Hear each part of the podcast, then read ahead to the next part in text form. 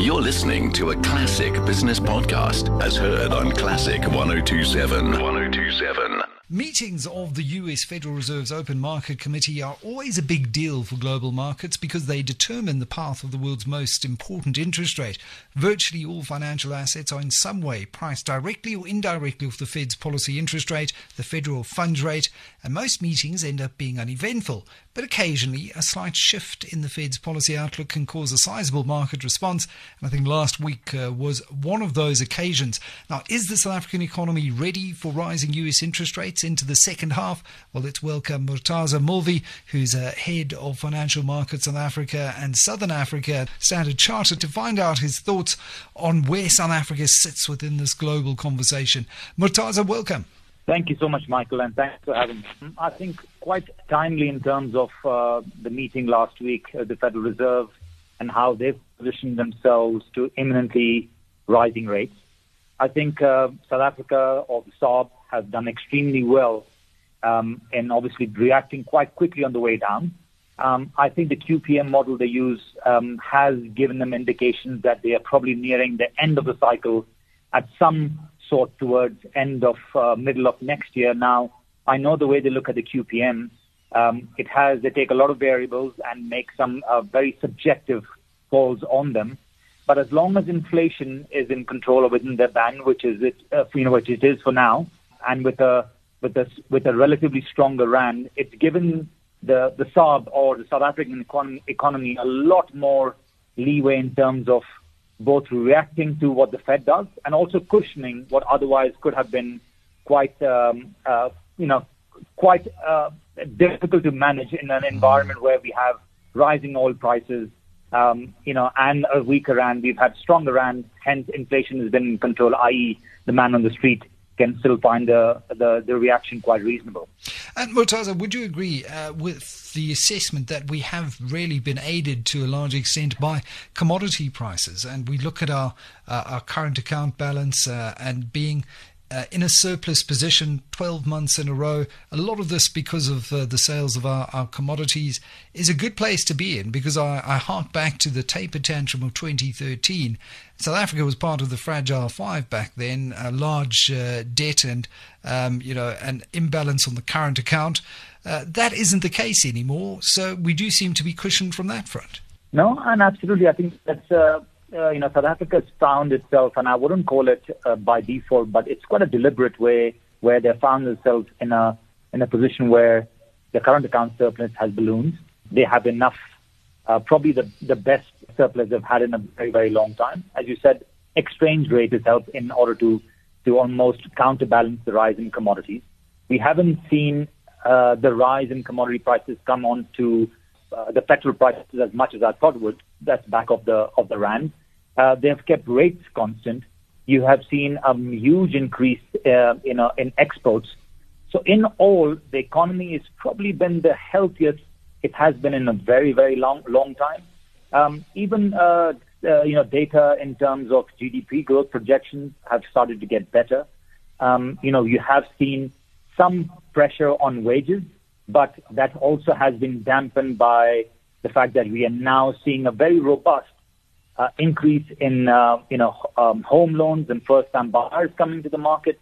So overall, given you know we've probably been in the most stressful scenario around downgrades, COVID, uh, you know what we were in a, in a ballooning or a runaway exchange rate last year.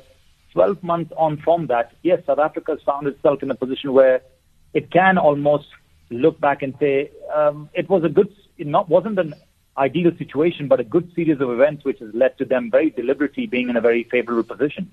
And, you know, it reminds me of the investment conference that was hosted last week by uh, ABSA uh, and others.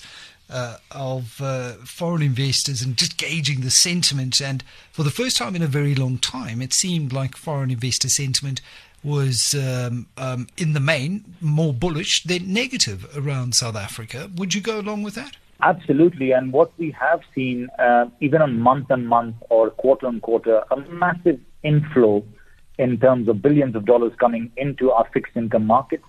Initially, the idea was that maybe the longer you know, end of the curve was not seeing as much traction in the short end for various reasons, which was in the in the government's ability to refinance.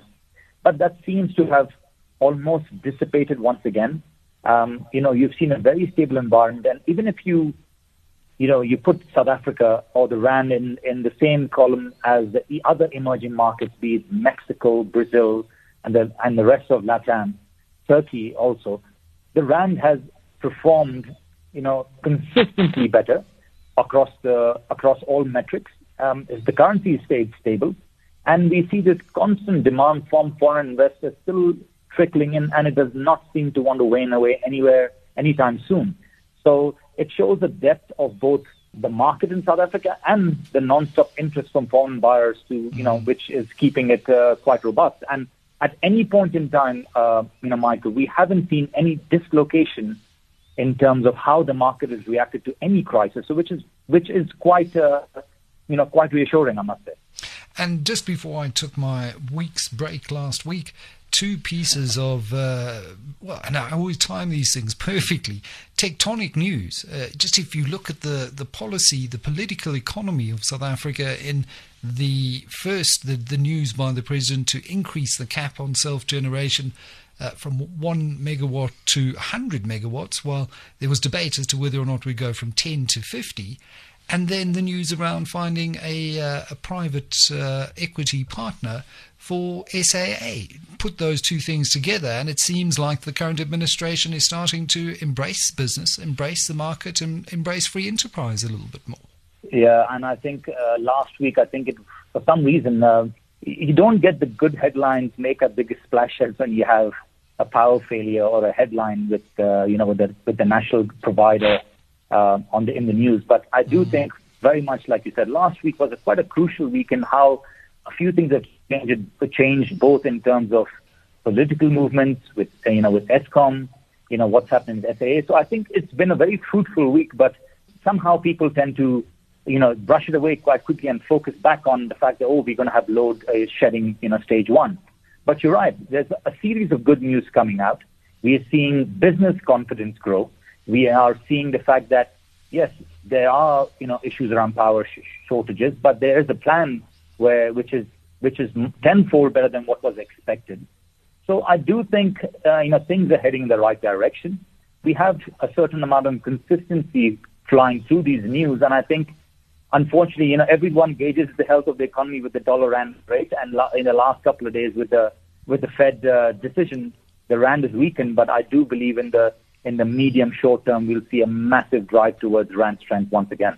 Murtaza Mulvi, head of financial markets South Africa and Southern Africa at Standard Chartered, uh, with his view on uh, the recent uh, Fed meeting and how it impacts South Africa. Much better than uh, we had been hoping for. Murtaza, thank you very much for your time. Thank you so much, Michael, and have a nice evening.